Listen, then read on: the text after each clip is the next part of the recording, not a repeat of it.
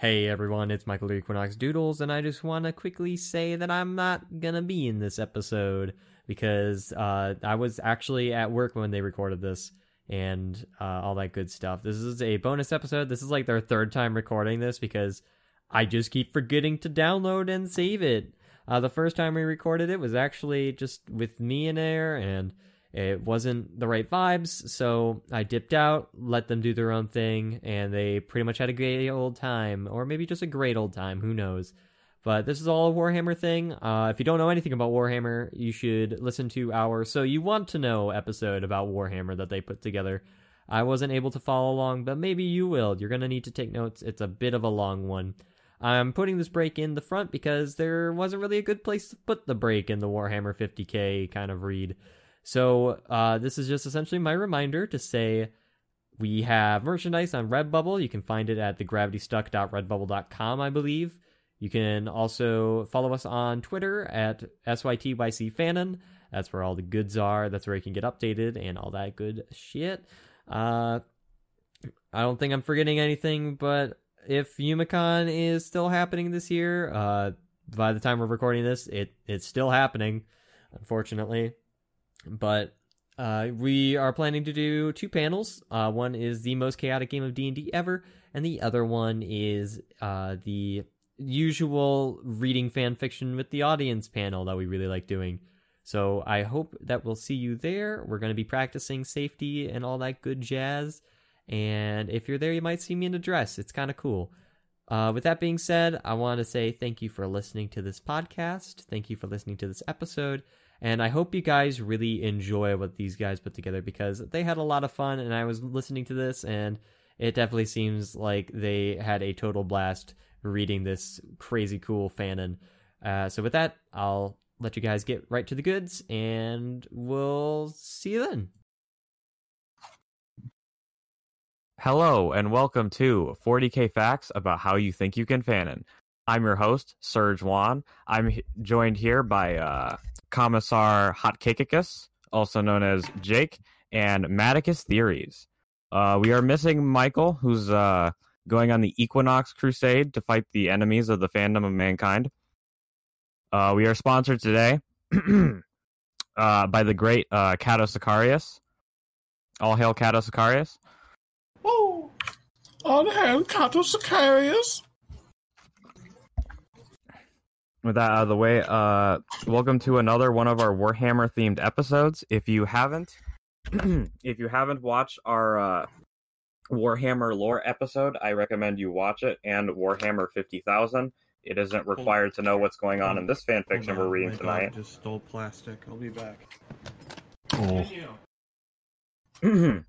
As I was saying, uh, it is not required to watch this episode, but it's Warhammer related, and I guess this is kind of turning into a mini series, so you should check it out. Yeah, War, Warhammer is awesome. Take it, take it from the the strange man who may or may not be a figment in this fandom's imagination. Yes. so today uh, we have uh, a fan fiction that I, I really enjoy and plan on reading more at some point, but I haven't got around to it. Uh, this is the the Rebutean Heresy, also known as the Guilliman Goof. It truly is the Gillimanist of the goofiest of any kind of Warhammer factions. Yes. So this uh, is uh, there's a lot of these running around of uh, alternate Horus Heresy um, fan fictions. Uh, this one, however, is is a bit different.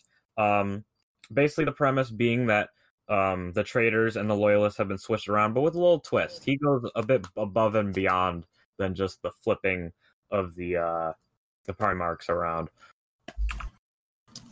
This ain't your average alternate universe heresy. This is also quite the read. We, of course, won't be reading all of it today because it, it is 737,000 words and is still being updated. Uh, the author's name is Zahariel. I recommend you support him in any fa- sort of fashion. Mm-hmm. And it was also, by the author's own admission, heavily inspired by the Dornian heresy. Yes, another fan fiction, which was probably the first of uh, um, of the uh, uh, alternate heresy fan fictions. Definitely started a trend. But uh, I think I think the Rabushan heresy tended to polish things better. Is that the best way to put it? Uh, I think so. Um, I also just looked on his profile, and there is a person on DeviantArt named uh, uh, Nemris, who I will put in the uh, general. He does uh, fan art for the Rabutian Heresy, so there's there's a few of them in here. Like there's some uh, uh, chaotic Ultramarines, among other things.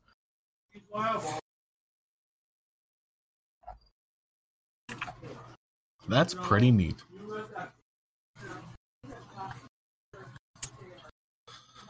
So uh, we will begin reading once Jacob uh, returns from his uh, uh, dog-induced hiatus. hmm Here, I just didn't want to interrupt you. Okay. Uh, are we ready to begin? Yeah.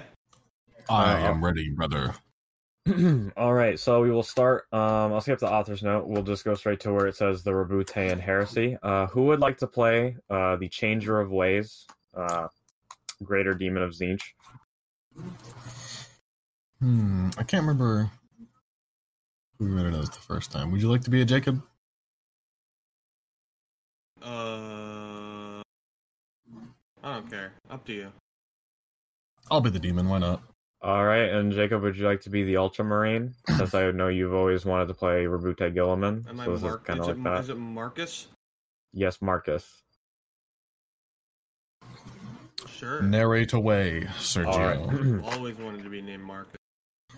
Marcus charged the demon of the Changer of Ways, his sacred blade risen and ready to bit to to bit to bite into the abomination's flesh.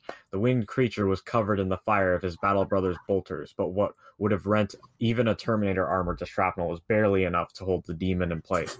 As the venerated Primarch had written in the Codex Astartes, the Warpborn could only truly be defeated either by a blade wielded by a champion of the Imperium or the fire of their flamers. Other weapons were threat only to the weakest of them, and a mere hindrance to those such as the Duke of Change that had plunged the Sire system into civil war and now stood before him. Marcus was chosen champion of the Fifth Company of the Heralds of Ultramar, and now the foul beast before him would fall by his blade. You fool! Hissed the demon as he closed in. You think you can defeat chaos? You are nothing, Marcus. The Space Marine kept on charging, ignoring the sudden discomfort filling him as the demon spoke his name. You think yourself so pure, so high. You believe yourself to be above all others, to be the incarnation of all that your dying Imperium values so highly. Such arrogance. You are no different from all those of your brethren that now fight under the glorious banner of chaos. Your blood is no purer than theirs was before they turned against the lies of your corpse emperor. The sword was plunged into the demon's chest. Despite the flow of energy caused by the wound, the Duke of Change ignored it, focusing its unholy attention on Marcus himself. The herald spat at the demon's face, watching the acid biting into its flesh with unnatural vapor. Your words are lies. Powerless against my the armor my faith, demon. The Primarch Guilliman was the greatest of all his kindred, and the one whose loyalty to the Emperor could never be shaken by the ruinous powers. is that what you believe? As the greater as the greater demon's physical form started to die, a storm of warp energy formed around it and its killer. Marcus heard the alarm cl- cries of his brothers over the Vox, but he didn't retreat, instead pushing his blade even further within the demon's breast. Then let me show you, Marcus of the Heralds of Ultramar. The strings of time began to unwind before Marcus's eyes. In the currents of the warp, he saw the stars turn black, the flow of history change as events unfolded in a different way. So our next session section, the pre-heresy, the threat in the dark. In the glorious days of the 31st millennium, the Imperium's great crusade conquered the stars, the great Legione Astartes, led by the very sons of the Emperor. Brought the wrath of the Lord of mankind upon its foes. Behind them came the might of the Imperial Guard in seemingly endless numbers, the power of the Titans of Mars and all their godlike majesty, and the silent blades of the assassin temples, cloaked in shadow to purge all who would rise over the new age. The countless worlds claimed by mankind during the scattering were brought back under the rule of Terra, either embracing their lost heritage or forced into compliance. The old night was over. The light of the Astronomicon reached across the galaxy, bringing with it the promise of a better future. At Ullanor, the Emperor announced that he would retire from the command of the Great Crusade and return to Terra to work on a secret project that would change the face of the galaxy forever. He named his favorite, most acclaimed son, Horus Lupercal, Primarch of the Aluna Wolves, War Master of the Imperium, to command the Great Crusade in his name. To mark the honor that was made to him, the Legion Horus commander was renamed, stopping to be the Luna Wolves to be the Sons of Horus. Another one of his sons, Magnus, was to come with him on Terra, with the elite of his legion to help him in his project. The rest of the thousand sons placed under the command of Horus to help him in his tremendous task. Centuries later, historians would look back at the events of that fateful day, and in hindsight, would show them the signs were already there. The first cracks in the dream of humanity had already started to appear. Jealousy spread amidst the Primarchs, while several of them supported Horus's right to the title of War Master. Others, such as the Lion, Dorn, and Guilliman, felt that they would have been a better choice. After Ullanor, the Great Crusade resumed, and the newly appointed War Master Ray to prove the rest of the Imperium that he was worthy of such a title. For a time, the Great Crusade continued unabated. Then, whispers of disquiet came. Several of the Primarchs had never hidden their distrust of all the things in the warp, rejected the use of psychic powers amongst their legions. They called for sanction against the thousands of suns, calling their power sorcery in fear that they would reignite cataclysmic, cataclysmic events that led to the Age of Strife. On Nicaea, the Emperor made his final judgment, declaring that psykers were to be trained and controlled in the tightly regulated Librarius. It had such been established in some legions. Magnus, who had mysteriously stayed silent during the debate, despite the obvious stake he and his sons had a result, tried to appease his brothers who disagreed with the judgment, only ne- to be nearly struck down by Leman Russ. The great wolf believed the Thousand Sons' research into the etheric was dangerous, no matter how much more restrained it had become since they had come under Horus Lupercal's command. He warned the rest of the Primarchs that this was a terrible mistake and left with his legion, returning to the front lines of the Great Crusade. The rest of the Primarchs did the same, though the Emperor profited of their gathering to demand Perturabo come back with him and Magnus on Terra. The Lord of Mankind wanted the Iron Warriors to fortify the Imperial Palace and act as the defenders of Terra, as they had proved their talent at such duties during the rest of the Great Crusade. Perturabo was elated to see his legion's abilities at least given the recognition they deserve, and to be given a chance to reunite with his brother on Terra. The two Primarchs had been close since their days on the throne world when they had just been found by their father, and this opportunity to renew their bonds was greatly appreciated. That decision to make Perturabo the Emperor's Praetorian did not go without causing anger either, with Rogal Dorn's own bitterness being among first the reactions. Other events occurred in the two centuries that followed, with the tension between the legions growing. At Karatan, the Night Lords fought beside the Salamanders, only for the Guardians of Law to be horrified by the ruthless actions of the Sons of Nocturne. A similar event happened in the Sharot system, when fighting alongside Imperial Fist and the Emperor's children. Konrad Curze almost killed Rogal Dorn after the violent Primarch of the Seventh Legion butchered thousands of civilians. Only Fulgrim's intervention prevented the Night Haunter from killing his brother then and there. Those were the signs that corruption was beginning to spread across the legions. The savior of Nostramo, staunchest defender of humanity, began to challenge his most ruthless brother's methods, but the true horror still waited in the future. In his own pursuit of the Great Crusade, the War Master came in contact with a human civilization that had endured the Old Night, the Interex. Its rulers had taken several alien races under their dominion, and while this was not to conform with the Emperor's decree that all Xenos were the empire, enemies of man, Horus tried to bring the Interex within the Imperium peacefully. However, during the negotiations, the War Master was attacked by it with a blade stolen one the meeting planet's museums. The Kinebrach weapon brought Horus down with a poison of terrible potency. One of the apothecaries of both the sons of Horus and Thousand Sons were unable to cure. With their father dying, the sons of Horus in rage nearly turned against the Interex, ready to rend the whole world asunder. The invasion force was prepared, ready to strike at other humans. A tra- terrible tragedy had already taken place. It seemed more was to come. Only the conjoint intervention of Garviel Loken, captain of the 16th Legion, and Azek Ahriman, commander of the Thousand Sons under Horus' command, calmed the fury of Ezekiel Abaddon and the rest is that of. real? Is that how they spell Ezekiel? Yes. Really? Yep. It's Easy Kyle. No, it's just Ezekiel. That's not how it's normally spelled. Uh, yeah, that is not how it's normally spelled. And did he? Yep, that is that is how it's spelled. That's not a that's not a misspelling of how they spell it. Yes, Easy, uh. The culprit had all killed many of the Interex's own warriors in his break and escaped upon a stolen warship of the Imperium. The members of the Interex claim that the responsible must have been tainted by chaos, as only one such madman would see the point in slaying the mighty and honorable War Master. Uh, I'll, I, I, I will be Garviel Loken. chaos? Asked Garviel. What are you talking about? And who would like to be the Interex soldier? I'll be the Interex soldier. The soldier looked back at the space marine, incredulity filling his eyes. You mean that you don't know about it? I know what chaos is, but I do not think we are referring to the same thing. How could the concept of disorder cause hi- harm to a Primarch? It isn't a concept. It is the primordial annihilator, the scourge of all beings living in the galaxy. It is a dark shadow of all things projected in the Empyrean. It is madness personified. How can you travel through the warp and not know of it? The words brought back some of the phallus of Garviel's memories. Could this be about about the powers that had driven Jubal mad back on 63 19th? You must tell me more about this chaos, he ordered. But first, let's find Azek. I think we will need his advice on this.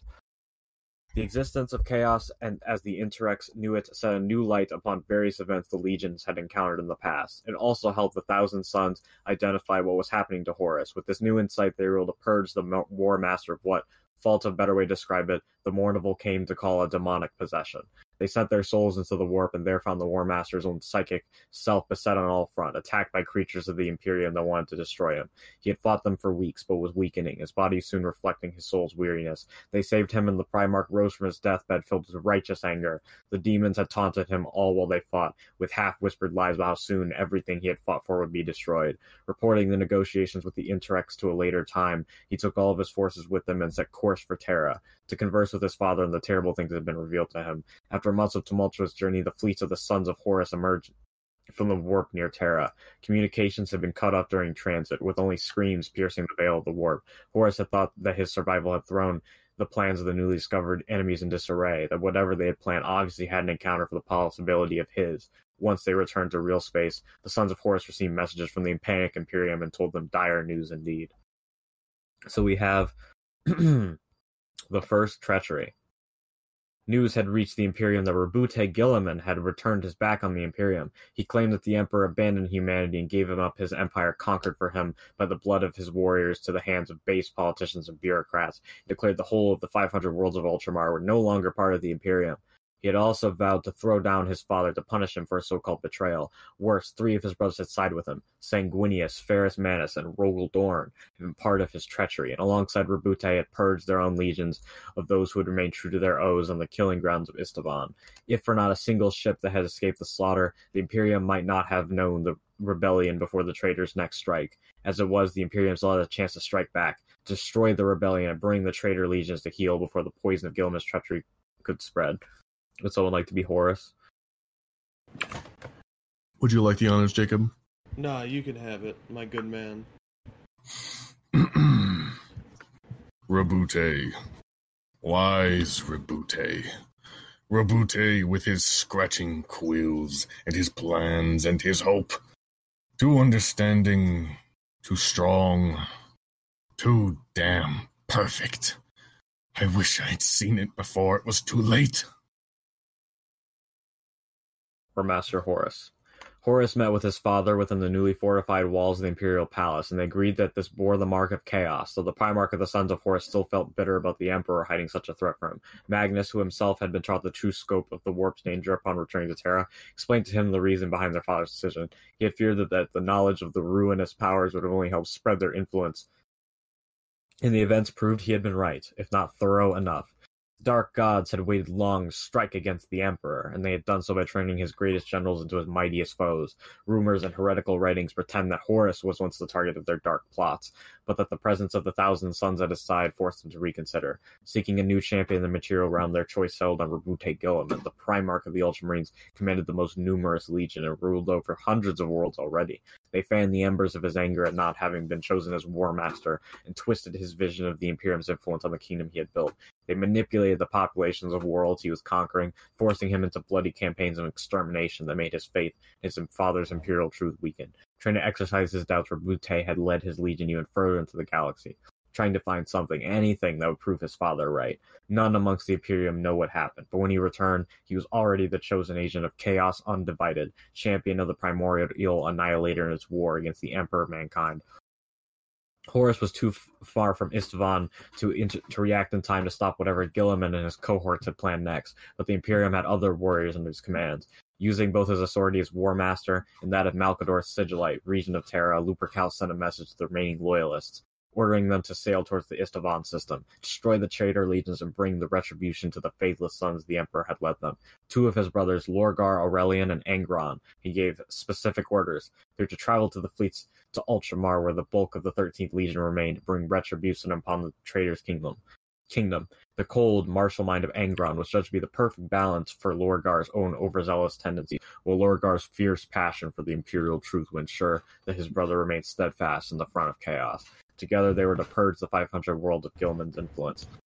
Just as the message were sent, a new fleet appeared near Terra. It came to carried the traumatized survivors of Prospero, home of the Thousand Sons. The planet had been attacked by the Space Wolves, led by the terrifying Primarch Leman Russ. Put under the observation of five Custodes after his violent departure from Nicaea, the Wolf King had thrown down his allegiance to the Imperium and slain his observers before sailing to Prospero. The Sons of Fenris had claimed the planet was a den of black sorcery. They need to be put to the torch. Why couldn't it have been white sorcery? and the the Emperor was a fool to allow it to continue existing with only a few legionaries remaining on garrison. And the mortal troops of the Thousand Sons uses auxiliaries. The Prosperians fought a desperate battle against the full might of an entire legion to evacuate as many civilians. One sec. Priceless tomes of ancient lore as possible. Instead, when he heard the news, Magnus cried a single tear of blood. Regardless of the truth of the matter, it's certain that Horus began to feel that the situation was direr than he first thought at that moment, though the true scope of it remained to be discovered. Would it be just more dire instead of Yeah, I think I think it was even more dire. There's a few typos in this. Perturabo, who had been absent when Horus arrived, returned to Terra at that time. He had left the throne world with a cadre of his best warriors to deal with the invasion of Olympia, the home world he had crafted into a wonder of peace and harmony. Such had too rarely existed in the galaxy's long history. Having crushed the Xeno invasion, he discovered signs that the 13th Legion had somehow been involved in the attack. At first, the Lord of Iron dismissed such claims, seeing them as attempts from the Xenos to seed dissension in his Imperium. Once he arrived on Terra and learned of Guilliman's treachery, however, the truth had been revealed. The whole thing had been a ploy to keep him from going to Isstvan, perhaps even there to kill him. The assassination attempts that targeted Perturabo during the campaign had all failed, and doubtlessly the legions would be able to go to Isstvan would be enough to destroy the traitors.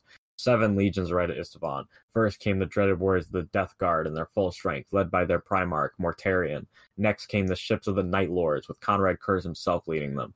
Primarch of the Eighth Legion was in dark mood as the visions that plagued him since childhood finally came true, albeit in a different fashion than what he expected. The Night Lords had brought all their forces. Konrad claimed that most of his troops had been already engaged when the order to muster for Isstvan had come, and he hadn't wanted to wait, instead of gathering a quarter of his legion and bring them with him. After them arrived the fleet of the Dark Angels of Lion El'Jonson, returned from their mysterious wars in the Ghoul Stars, followed by Vulcan and his army of red-eyed devils. 19th Legion, the Raven Guard, right after them. The ships filled to the brink with the numbers of the second most numerous legions of the Ultramarines, thanks to the genetic expertise of the rulers of Kiavahr, Ki- Kievar, uh, Corax's homeworld. There were whispers of the Raven Lord, the work of the Raven Lord upon his own GT bordered on heretical, but in the face of Gilman's treachery, those accusations were put aside. From the void, its arrival unexpected even by the countless astropaths and navigators on the system, the Alpha Legion appeared, joining the rest of the fleet. Alpharius, the secret Primarch of the 20th Legion, met his brother Konrad aboard the Labyrinthic depths of his battle barge, the Beta. None of them knew no none know what words they exchanged in that meeting, the first between the two brothers since Alpharius had been found by Horus. The White Scars arrived last, having sailed at full speed from the distant stars of the Chondax system. The Khan had apparently been wounded in battle against the Orks, and didn't meet his brothers in person, though he promised he would be part of the assault by the intermediary of his representative, Hasek Noyan Khan. When the loyal legions emerged from the warp, they discovered that the fleet of traitors had mysteriously vanished, while communication from the surface of the system's fifth planet made clear that the traitor Primarchs and the forces were still on Istavan 5. Fearing an attack in their backs while they occupied the rest of the planet, they spread the combined fleets across the system while gathering their forces on the main vessels. Decided that three of the legions would strike first, securing a landing zone for the rest of the loyalists. Mortarion, Konrad Curze, and Alpharius volunteered for this task. Mortarion claimed that his Death Guard were best suited for such brutal fighting as was expected on Istavan 5, while Konrad Curze had nothing in his motivations. Alpharius didn't need to explain why he wanted to go first. All knew the old rivalry that existed between him and Guilliman. Three Primarchs made planetfall with their troops first. One sec. uh, the skies of Isstvan 5 burning with drop pods and artillery fire. Hundreds of legionaries died before they even touched the ground. Then they deployed and engaged the foe, and the slaughter began. The warriors they once called brothers were hideously deformed, twisted parodies of the paragons of honor and virtue they had once been. The Ultramarines had debased their armor with sigils that made the eyes of those pure of heart want to scream in agony and walk to war with unholy monsters at their side, creatures that to the loyalist horror wearing fragments of armor bearing the insignia of the 13th Legion. The Imperial fists fought with reckless fury, vainly maintaining any form of cohesion. The vanguard of the traitors, they reveled in their butchery, laughing as they killed just as much as they were finally slain. Their Primarch, Rogal Dorn, bellowed his rage at the loyalists as he cut them apart with his chain sword, Storm's teeth, while commanding his troops into complex maneuvers nearly broke the loyalist formation. The iron hands were rotting shapes, oozing putrefaction and contamination, their metallic parts impossibly rusted yet still functioning. Ferrus Manus, carrying the hammer that had been given to him by his brother Fulgrim, Forgebreaker, fought amongst his sons, his once glorious form reduced to a walking nightmare. Only his two hands remained pure, untouched by the rot had consumed them. Sanguinius and his blood angels were those who appeared to have remained the most similar to their former selves. They fought with the fury and cold discipline of a legion, yet all who faced them could feel that something was profoundly wrong with them, though the Space Marines were unable to tell what. Quickly, the Loyalists secured an area for reinforcements to land and destroyed the heavy artillery that had caused them so much damage during their own descent, taking many losses in return. With the way cleared, the four legions still in orbit made planetfall, establishing lines to the defenses in a blink of the eye. Battered from hours of battle, the three legion started to withdraw towards their allies' defensive positions. And then the Dark Angels, White Scars, Salamanders, and Raven Guard opened fire on them. Mortarion was running, moving faster than he had in all of his life. All around him, his sons were dying under the Ultramarines' fire. Before him, the lines of Dark Angels were waiting for them. He opened a Vox channel, tried to contact his brother's troops. this is Mortarion of the Death Guard. Dark Angels, give us covering fire. Damn you, help us, you cowardly. The word died on his lips of the Primarch. When the Dark Angels did open fire, to his horror, the fire wasn't aimed at the chairs behind him. It was targeting his own sons. The treachery of the four legions of the second wave was devastating. Thousands of Astartes were slain, and the Primarch of the Eighth Legion, Konrad Curze, died in battle against his brother Vulcan. The few Night Lords who escaped the carnage told their father killed Vulcan many times. The black-skinned Primarch kept on rising, his wounds healing under the action of some sorcery. Regardless of the truth, the Night Haunter sacrifice bought time for the broken forces of the three legions to reach their own transports and escape. While some records indicate that Alpharius was slain during the battle, the Primarch was seen again in the next stages of the heresy.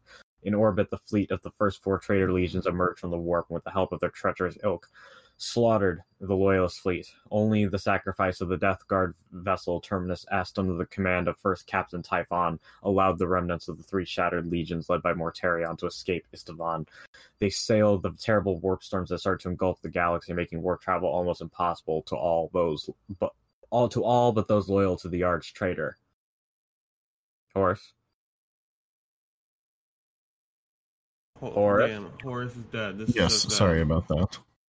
Let's see, where were we? We were right here.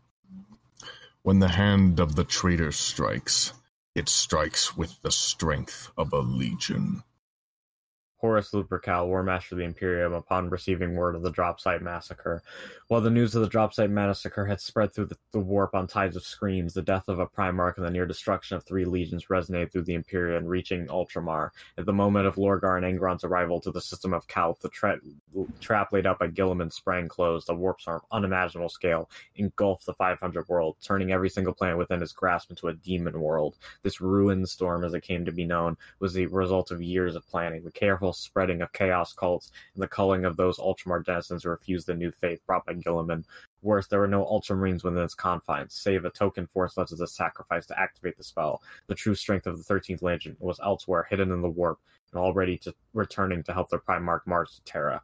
A last message from the two Primarchs pierced the veil of darkness, claiming that they would return. No matter what Lorgar and Angron swore, they would come to their father's help. The astropathic message they sent carried the will of the two sons of the Emperor with it, and passed through the increasing warp storms. With three legions broken at Isstvan and two stranded at Ultramar, the fate of the Imperium seemed dire indeed. Then, to make matters worse, word came that Leman Russ had cast his lot with Rabute, as only him would forgive Leman's uh, Lemon's attack Lemon. of Prospero. Prospero. The Wolf King had scattered his legion into thirteen great companies and placed twelve of them under the command of those trusted sons, he followed his brother Lion El'Jonson to some unknown destination with the thirteenth. Guilliman led the bulk of his forces to Terra, conquering or destroying each system in his path as to avoid being struck in the back at a crucial moment, while the rest of the traitor Primarchs spread to pursue secondary objectives, waiting time to reunite with their leader. The three Primarchs on Terra, Horus, Perturabo, and Magnus, knew their treacherous kind would attack the throne world eventually, prepared for the inevitable. They called the rest of their legions, which had been spread across the galaxy, and countless millions of human soldiers that still remained true to their oaths, prepared to fight to the last man. All knew that the war had to come to Terra eventually. From only the throne world could the Imperium be directed. And we will take a break. Uh, we'll we'll, ta- we'll take a take a bit of a break from reading to discuss, and also pour one out for our uh, our hero Konrad Curze, um, savior of the Imperium. Very nice man. Very nice man. Never an did awesome anything guy. bad in any reality. in any reality. He's always a good boy. So I don't know. so- I don't know if you guys caught this, but it seems like the only actual difference in this version is the Emperor decided to play favorites with different people instead, and that's why that things turned out differently. Uh, I mean, he he also uh, instead of getting rid of the psykers, he encouraged their uh, their use. Yes, yes, that's true. They're, they're psyching, if you will. And then obviously, of course, in in this timeline, uh, Konrad Curze was a good person and not a ruthless murderer. That was Rogal Dorn and uh, Vulcan. Yeah, that's true. Which is ironic. yeah. Um, I just really like this. I just like like the direction that it goes, how it describes things. I, Uh-huh. I think it's specifically the pacing works very well. It's very interesting that he went with the Iron Hands as the servants of Nurgle. Uh huh. I mean, um, the other take of this kind of story, the uh, the 40k theories, theoretic is heresy, which I think we've talked about before on the podcast. Um, also picked the Iron Hands. Did he? I didn't get that far into it. Oh, my bad, bro. yeah, they did. It's fine.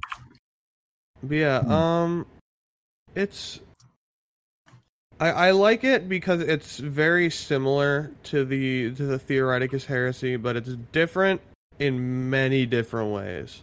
And it, so like, it's interesting that people can do this. Like, oh, it's the the Horus heresy, but backwards but do it in completely different ways while having the same basic plot structure, you know? And you'd Yeah. think there wouldn't be a whole lot of maneuvering room in that. What I do like about this a bit more than the Theoreticus Heresy, it's not like an exact exact flip like like like uh Ferrus kills Fulgrim at the Dropsite Massacre. It's completely different. It's Curze Uh-huh. versus Vulcan. Yeah. Alright, and I shall continue if you guys are done discussing. The All right, March to Terra. As Guilliman advanced towards the Sol System, battle unfolded across the galaxy. Entire systems had to decide whether or not to stay true to the Emperor. or turn to the side of the Ultramarines. Facing the might of the 13th Legion and its allies, many chose the way of cowards and bowed before Bute's armada, but others stayed loyal and prepared to fight to the end. They weren't alone. In this endeavor, the Night Lord's splinter fleets had appeared to strike at the traitors, coming apparently out of nowhere before returning to the shadows. The Eighth Legion led a grueling campaign of guerrilla. It's supposed to say guerrilla warfare, but it says. This, this is guerrilla. I'm Uh, trained in guerrilla warfare. You're nothing to me but another target. It appeared to the traitors that the commanders that Curze had foreseen this, the part of the events at Isstvan and prepared his legion to the eventuality of his own death. Under the command of Sevatar, first captor, then of the Night Lords, they separated into hundreds of war bands and inflicted untold damage upon upon the traitors' war effort. Acting independently, they crippled entire fleets and helped turn the tide of many battles, slowing the advance of Guilliman. Mortarion led the survivors of Isstvan Five straight to Terra. On the way, warriors from the Alpha Legion hit on worlds that were sure to be targeted by Guilliman's forces in order to help the soldiers of the Imperium with their unconventional tactics, which proved efficient on many battlefields and utterly incomprehensible to the Ultramarines' minds. The traitor legions each pursued their own objectives. The White Scars, whose Primarch hadn't been seen his fight on Isstvan, waged a shadow war against the Night Lords and Alpha Legion Ares, hunting them down with their superior numbers, but taking heavy casualties for each outpost of the Shadow Legions they destroyed. The Blood Angels hit heavily populated worlds, leaving no survivors behind them. No word escapes from these doomed planets to the Angels' arrival. And what occurred on their soil would only be revealed later in the heresy. The Imperial Fist attacked fortified world after fortified world, bashing their t- choice of target not on their strategic value, but on the challenge they would represent, seeking to ever increase their level of martial and tactical prowess. The salamanders brought dozens of worlds, to heal, forcing them into submission to Vulcan and through him to Gilliman. The sons of Nocturne were especially targeted by the Night Lords in revenge for their murder of Konrad Curze. Despite the best efforts of the Eighth Legion, many billions were forced to pledge fealty to the Black Dragon. Corax led his forces back to his own homeworld and destroyed it, slaughtering the Technolords of Kiavahr who'd experimented on the Primarch while he was still an infant. Before the Emperor found him and rescued them from their claws. From the fortress on the moon, he rained bombs on the Loyalist factories below before attacking at the head of his bestial legionaries to annihilate the survivors himself. Of the Dark Angels and Space Wolves activities during that somber period, almost nothing is known. The companies unleashed by Leman Russ found their way to the side of other forces or raided Imperial settlements with little cohesion in their actions. When Lion El'Jonson reappeared, he stood alone without his brother, the fate of which he refused to reveal to any save Guilliman himself. The Primarch of the Dark Angels had been greatly changed by whatever ordeal he had went through. He was now a prince of the warp, crowned by one of the dark gods themselves as his champion and herald upon the material plane. He was first seen after that transformation on a planet whose name had been lost to the ages. When Magnus received reports from the terrified Imperial forces, he claimed that their brother was dead, and that his place lived a creature of Tzeentch, chaos god of change. After that first conquest, the Dark Angels sailed towards Caliban, homeworld of their Primarch. No records of exist what happened there, but it was reduced but it reduced the once verdant planet to a barren core of rock. Magnus could see it with his one unique eye. It was a giant surrounded by fire, wielding two blades, the lion sword with he, which he'd fought during the Great Crusade, and a sword of Xenos origin that was imbued with the power of death over all who it knew. He could see the myriad futures open to it, and the one path it would choose. Would someone like to be Magnus? Sure, I will. Luther, Breathed the Cyclops as the terrible vision faded. we have to warn him. Guilliman sent many agents looking for signs of the Emperor's children. The Third Legion had vanished from the stars, and even the dark allies of the arch traitor in the warp couldn't trace them. That lack of information slowed the Ultramarines even further as they began to see Fulgrim and his warriors in every shadow, in addition to the Night Lords. With the, despite the unceasing search for any signs of the Phoenician, Guilliman's spies found nothing. Even his most secret of contacts among the Loyalists didn't know anything, as if the Emperor's children were simply gone. When the system of the war, soul itself, war raged as well. Mars torn by a conflict between the Tech Lords, the different forges of the Red Planet choosing their side in the Civil War. Perturabo sent one of his most trusted warsmiths, the Triarch Barban Falk, on Mars. His mission was to secure the weapons and armor the Loyalists would need. The time he arrived, however, the Red Planet was a ruin, with Loyalists and traitors fighting amidst the wreckage of mankind's greatest industrial success. Supplies would be impossible to secure until the traitors had been defeated, and Barban Falk proceeded to do exactly that. The horrors of the Martian War are little documented, for the survivors refused to speak about the terrible things that happened there. As the heresy neared Terra, the Ultramarines found a fortress of the Alpha Legion upon the world of Escador, commanded by Alpharius himself. So close was that planet from the 500 worlds that Guilliman temporarily abandoned his command of the rebellion spearhead to travel there with a full quarter of his legion, determined to crush his brother once and for all. While Guilliman later claimed to have slain Alpharius in personal combat, the exact events that occurred on the surface of Excador are uncertain, and it is said that the Primarch of the Alpha Legion re- reappeared later on Terra, asking the Emperor's help in rebuilding his decimated legion. Regardless of the truth, with the possibility of the Alpha Legion coming to the aid of two, two legions trapped within the ruined storm taken care of, the Ultramarines reunited with the Iron Hands, who had directed the advance toward Terra in Guilliman's absence. With two full legions once more gathered, the Loyalist planets fell one by one, until nothing remained to stop the advances of the traitors towards Terra. the Siege of Terra. Four Primarchs stood on Terra, with their sons at their side, ready to meet the traitors and send them to oblivion. As the fleet of the traitors emerged, the final battle for the fate of mankind began.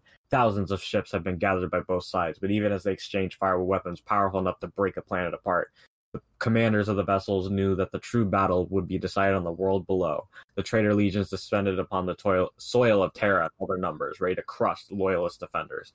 Traitors laid siege to the imperial palace. While the rest of the world burned, Imperial fists assaulted the high walls of the greatest fortress ever built with reckless abandon, ignoring the traps set by Perturabo's construction teams.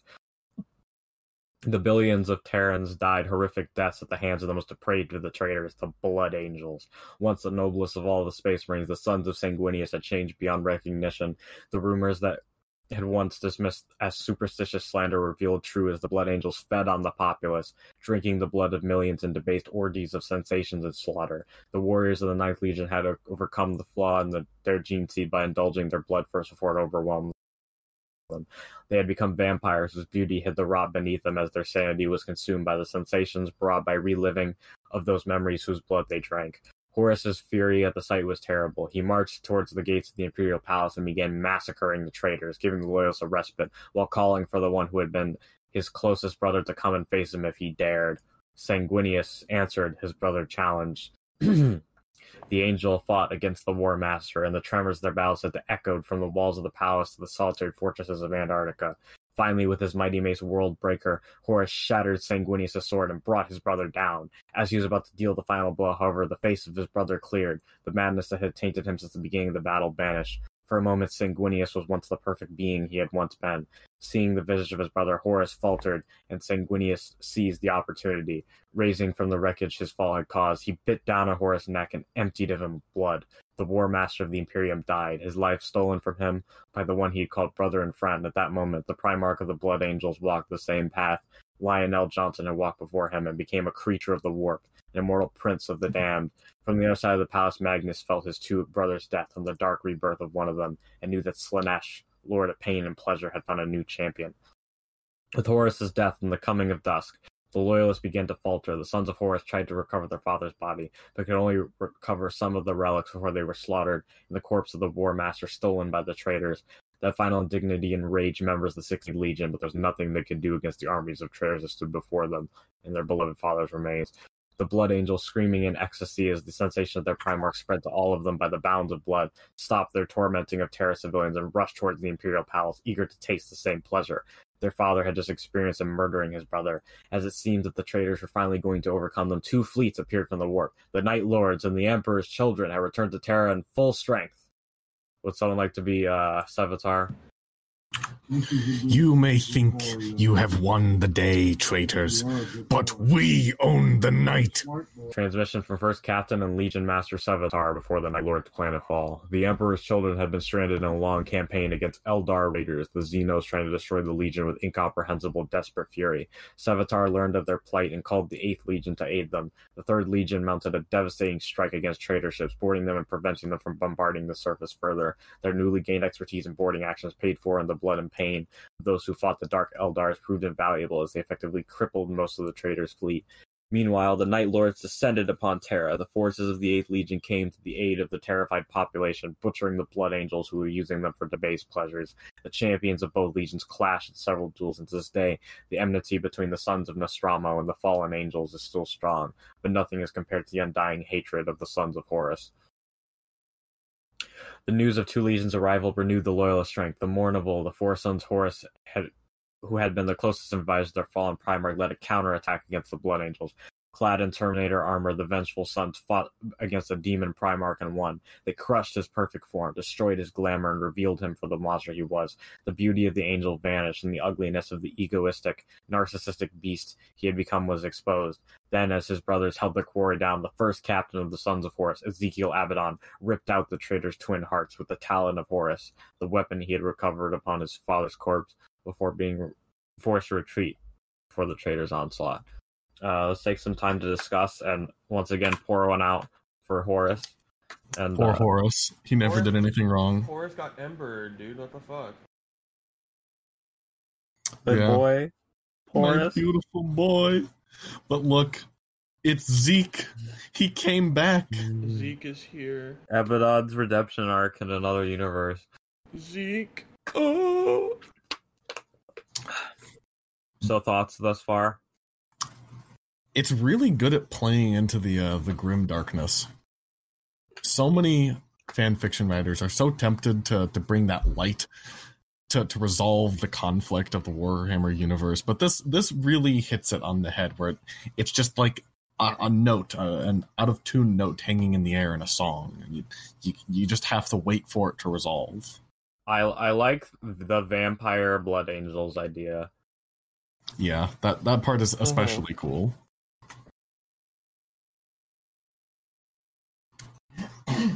All right, and with that, we'll go to the confrontation of the throne room. When Sanguinius fell, his essence was released into the Empyrean.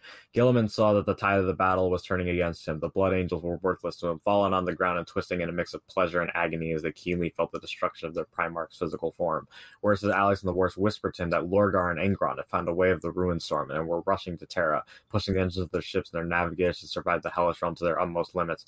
Time was running out, and only a decisive strike could yet save Guilliman's rebellion from ruin. The arch traitor gathered his most powerful warriors, causing, calling his brothers to join him for a massive attack against the throne room of the Imperial Palace, where the Emperor had stayed since the traitors had first emerged in the Sol system.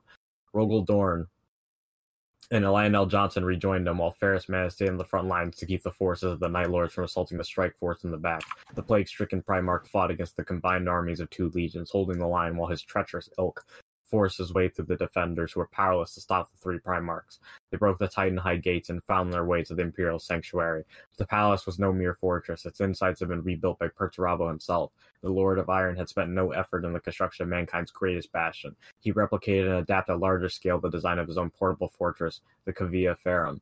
In its labyrinth- labyrinthine depths, the traders were unable to navigate and were soon separated. Even the favorite of the god of sorcery, Lion El'Jonson, fell to Parabo's traps non-Euclidean geometries. The demon Primarch of the Dark Angels came faced with the one being on Terra besides the Emperor that stood a chance against his foul powers. Magnus the Red. The details of what occurred then in the dark tunnels of Perturabo's trap are not known to any soul of Imperium, but Magnus emerged victor, and Lion El'Jonson was cast back into the Sea of Souls. Similarly misguided, Rogal Dorn came face to face with the one brother he hated beyond all others, the architect of the Cavia Ferrum himself.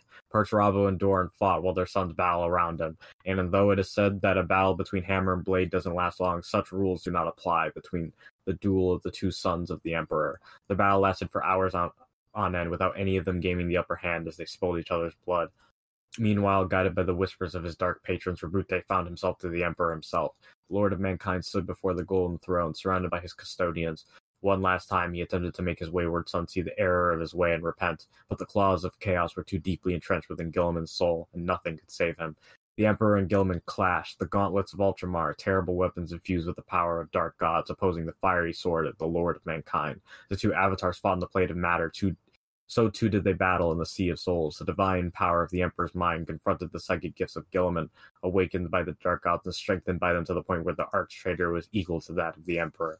In fact, Guilliman was stronger. There was a reason the Emperor had stayed in the throne room since the beginning of the siege. His grand work, the webway of mankind, had been attacked from the warp by hordes of demons. He needed to stay on the golden throne to keep them from opening a portal in the heart of the Palace and overcoming the defenders. Though the task now rested upon the shoulders of his most trusted servant Malcador, the burden of keeping the legions of Warporn at bay for weeks had taken a toll upon him that Guilliman was now using to his advantage. Roboute finally brought his father low and prepared to deal the final blow, but as he reveled in his imminent victory, there was a flash of light. Fulgrim, Primarch of the Emperor's children, appeared, teleported from his flagship, the Andronicus. Gone was the perfect face that had once been the Phoenicians' pride. Now, Fulgrim's visage was marred by scars caused by Eldar weapons. But in that loss of the pristine perfection he had once sought, Fulgrim had gained a cold fury that could rival even the fires deep within Perturabo's own. Wielding the blade that had been forged to him by his brother Magnus in a brighter era, he struck at his corrupted brother. Guilliman screamed in pain and his focus slipped, allowing the crippled Emperor to strike at him from the Sea of Souls. The combined might of Fulgrim's blow and the Emperor's desperate attack were finally enough to overcome his Primarch physiology and kill the arch traitor. The Ultramarines were struck terribly at the fall of their liege. They retreated, taking his body with them, and ran. They fled to Terra, abandoning the other legions that had pledged themselves to Guilliman's cause. These, seeing their erstwhile allies flee, were forced to do the same. Taking considerable damage from the Loyalist pursuit, the traitors escaped. The Ultramarines ran back to the ruined storm, while the rest of the traitor legion sailed towards the Eye of Terror, knowing that the Imperium's retribution couldn't follow them in its hellish depths.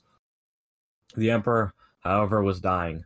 The wounds he had suffered fighting Guilliman were too much, and the damage caused to his mind by his final confrontation with the champion of Dark Gods was preventing him from using his powers to heal. Moreover, Malkados Sigillite had finally succumbed to his duty, and the portal within the Golden Throne was threatening to open yet and again. Magnus communed with his father and with a heavy heart placed his body upon the Golden Throne, for Perturabo activated the stasis field that preserved the Emperor's physical shell while his soul kept fighting the Dark Gods for the rest of eternity. The Lord of Mankind became one with the light of the Astronomicon, and a thousand souls are sacrificed to him each day so he may continue his endless vigil. The Rebutean heresy was over. Now the long war that purged the galaxy of the traitor's foul presence could begin. Gosh damn. We got Fulgrim coming in clutch. Fulgrim with that clutch save. I really like the non I, I really like the former the the alternate universe trader in this universe not trader primarchs with Perturabo, Fulgrim, Uh huh. Magnus. Magnus.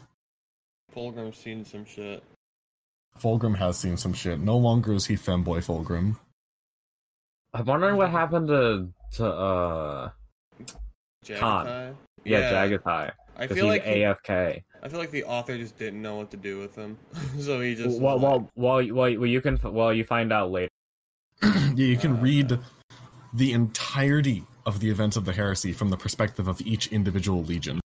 Uh, yes, Hmm. if you see in the chapter, there is Index Astartes for each of the legions that starts you from like the birth of their Primarch going up through the heresy, interesting. and and and, and then and then he uh he kind of fills in 30k to 40k, and then goes straight into the 13th Black Crusade and onward. Yeah, he really goes in deep. Uh, so uh, this next part is pretty long, and we're already gone on for like an hour and ten minutes. So I will just summarize what happens in these next uh, these next few paragraphs. So, um, Sons of Horus set up the uh, uh, the Council of Terra. Uh, Perturabo uh, builds these iron cages, basically defense stations around the uh, the Eye of Terror. Uh, we get the Ecclesiarchy and we get the uh, the Inquisition. Um, uh, Lorgar is a science boy in this universe, so he wasn't really a big fan of uh, the imperial religion, but everyone figured everyone was better off worshiping the elite, uh, uh, better off worshiping the emperor than chaos. Uh huh. Uh, the Ultramarines basically went the way of the Black Legion, splitting up. Uh, Dark Angels um, uh, basically settled on the planet of sorcerers. They're you know Zinchi boys. Uh, Imperial Fists uh, joined up with Khorne. Uh, they're just kind of uh, uh, what's it called? Uh, fighting endlessly on their own planet. Uh, Sigismund uh, uh, jo- uh, made the Chaos Warband known as the Black Templars. Uh huh. Uh, Blood Angels, of course, are Slaanesh doing their own thing on their demon, demon world. Fucking Sigismund, dude. What an asshole. Uh, Iron Hands uh, got their plague planet. Uh, Vulcan became a demon prince of Chaos Undivided, and he's a huge dragon uh, that is too too physically large to leave the material realm because on a planet where physics don't exist, his immense weight doesn't you know weigh him down. Um, he's dummy thick, uh, is what I'm hearing. Yes, uh, Corvus Corax is now a uh, uh, uh, Raven Demon Man. Of course. And I will I will read these last two paragraphs as they kind of sum up what's been going on. It is now the dusk of the 41st millennium, and things are darker than ever for humanity. The Orks once more are on rise in their great wah.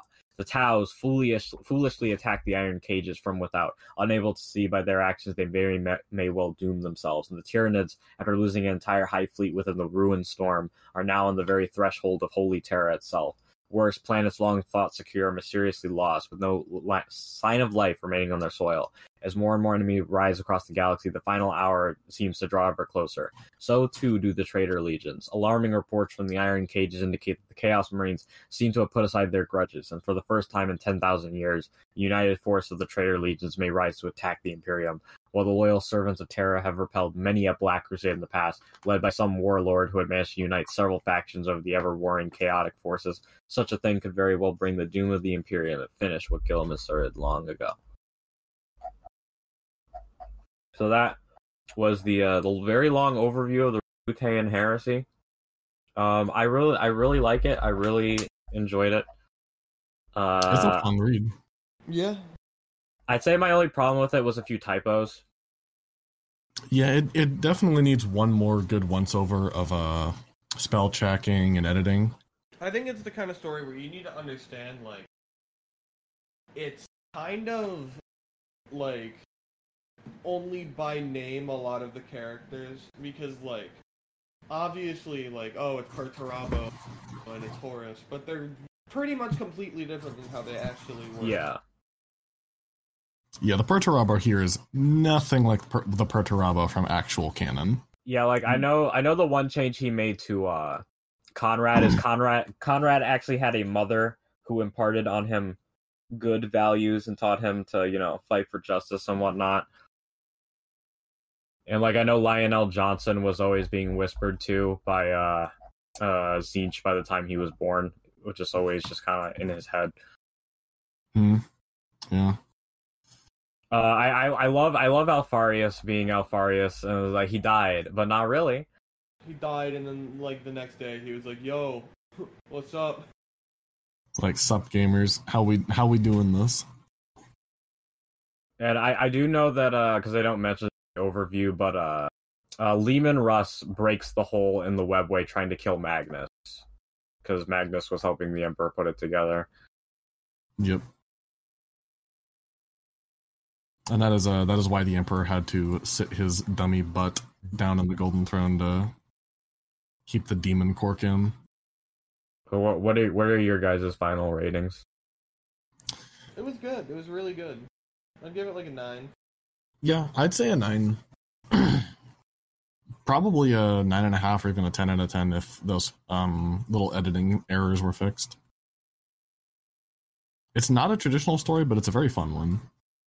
Yes, and I'm I'm very interested to see where this goes, as I'll try to read more of it on my own time. Sounds good. On that note, I would like to do a bit of discussion before the end of episode. Uh, what is your favorite um uh story or like moment um out of Warhammer lore that you've heard about, read about, seen a video on? Uh, well, one of the more topical ones that I just read through, and one I would really like to read the book of, is uh the event in uh, where Ciaphas Cain apparently fights a Chaos Space Marine one on one and wins. That happened? Apparently, apparently he f- Nice. don't know how he did it, but he did. I'd love to see that shit. I would say Um, probably um I don't know, I really like the concept of uh it's not really a specific story, but just the concept of Guilliman coming back after a ten thousand year nap and he's just like, Yo, what the fuck? Yeah. Also, did they lampshade Guilliman being a bit of a Mary Sue earlier in this? I noticed that when in, when Horus was like he was too perfect, too nice. I should have known. Mhm. How could we not have known? I, that I, th- I think I think a little bit because the Ultramarines basically go like completely unscathed. Because in regular canon they got fucked during the heresy, and this one they were in full like, like like nothing bad happened to them on the on their way to Terra until Guilliman finally got game ended. by his one Mhm. nemesis Fulgrim, who kills him no matter what universe you're in. Yep. It's too bad.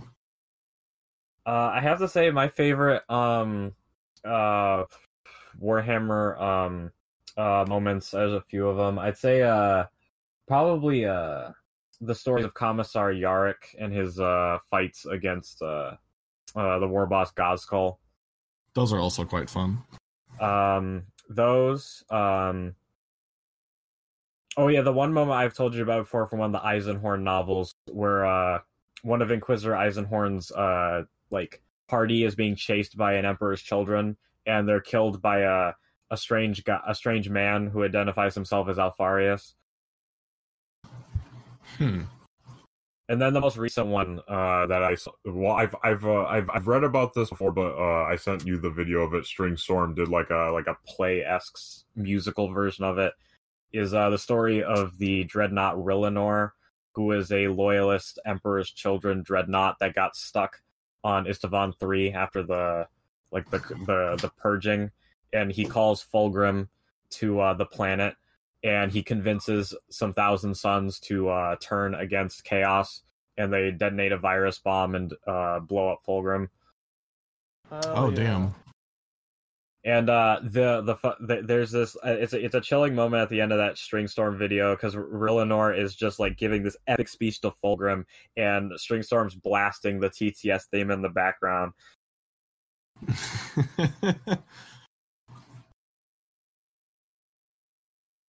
that sounds awesome. And then uh, I don't think there's any other good uh moments I know of. Anything involving the Emperor is just awesome. Oh yeah, the Emperor is just awesome all the time. Oh yeah, and uh uh Guilliman. Uh one one of the, from Guilliman, it's from the book Know No Fear, is when he's facing down Lorgar and they're like clashing swords and he's like, Look at me, brother. And it describes that um uh Lorgar sees like the void burns on Guilliman's face because Gilliman had been fighting in the uh Baron uh with powered down power armor in uh the void of space for 12 whole hours and he says like you burned my people uh, and my sons. Now I will kill all of yours. And then he proceeds to beat the shit out of Lorgar. That's epic. Oh yeah, and just j- j- j- Lorgar, look at me, Lorgar. You're a bitch. oh yeah, Yes, yes, just j- j- just uh, just moments after Guilliman's return of him just like picking up like space marine terminators and tossing them across the room, Uh huh. Yeah. or or, or just or just picking up Magnus in his huge demon form and then just, just football tackling him like a kilometer over on the moon. I mean, the moon has lower gravity anyways, but that's still a, a ridiculous feat of strength, uh, regardless of the gravity. Yeah, because I mean they're tackling somebody who's still really, really heavy. You need a lot of force to do that.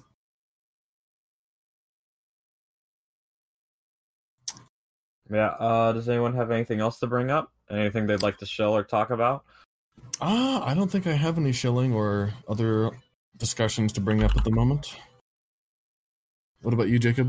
Mm, no, I don't think I have anything. Um, I will just make the note of uh, um, if you're looking to get into Warhammer, now is the best time. Uh, the uh, ninth edition just dropped. Uh, so if you wanted to get into that, the there's a rule book, there's a brand new set. Uh, new novels are out. I've picked them up, but I haven't started reading them yet. Uh, two of them I'd recommend is Dawn of Fire and Indomitus if you're looking to get into what is going on. Uh, right now. yeah right right now in, in the plot um and also uh, black library is pumping out a significant amount of novels within there so there'll be plenty of new story and lore to get into. Um and also on that note i am also going to shill string storm for his excellent songs that i listen to during work especially the one i mentioned before Rylanor's last stand. Nice. With that we will end off once i uh grab the command for craig All right, loyal viewers of So You Think You Can Vanon, we will see you next week.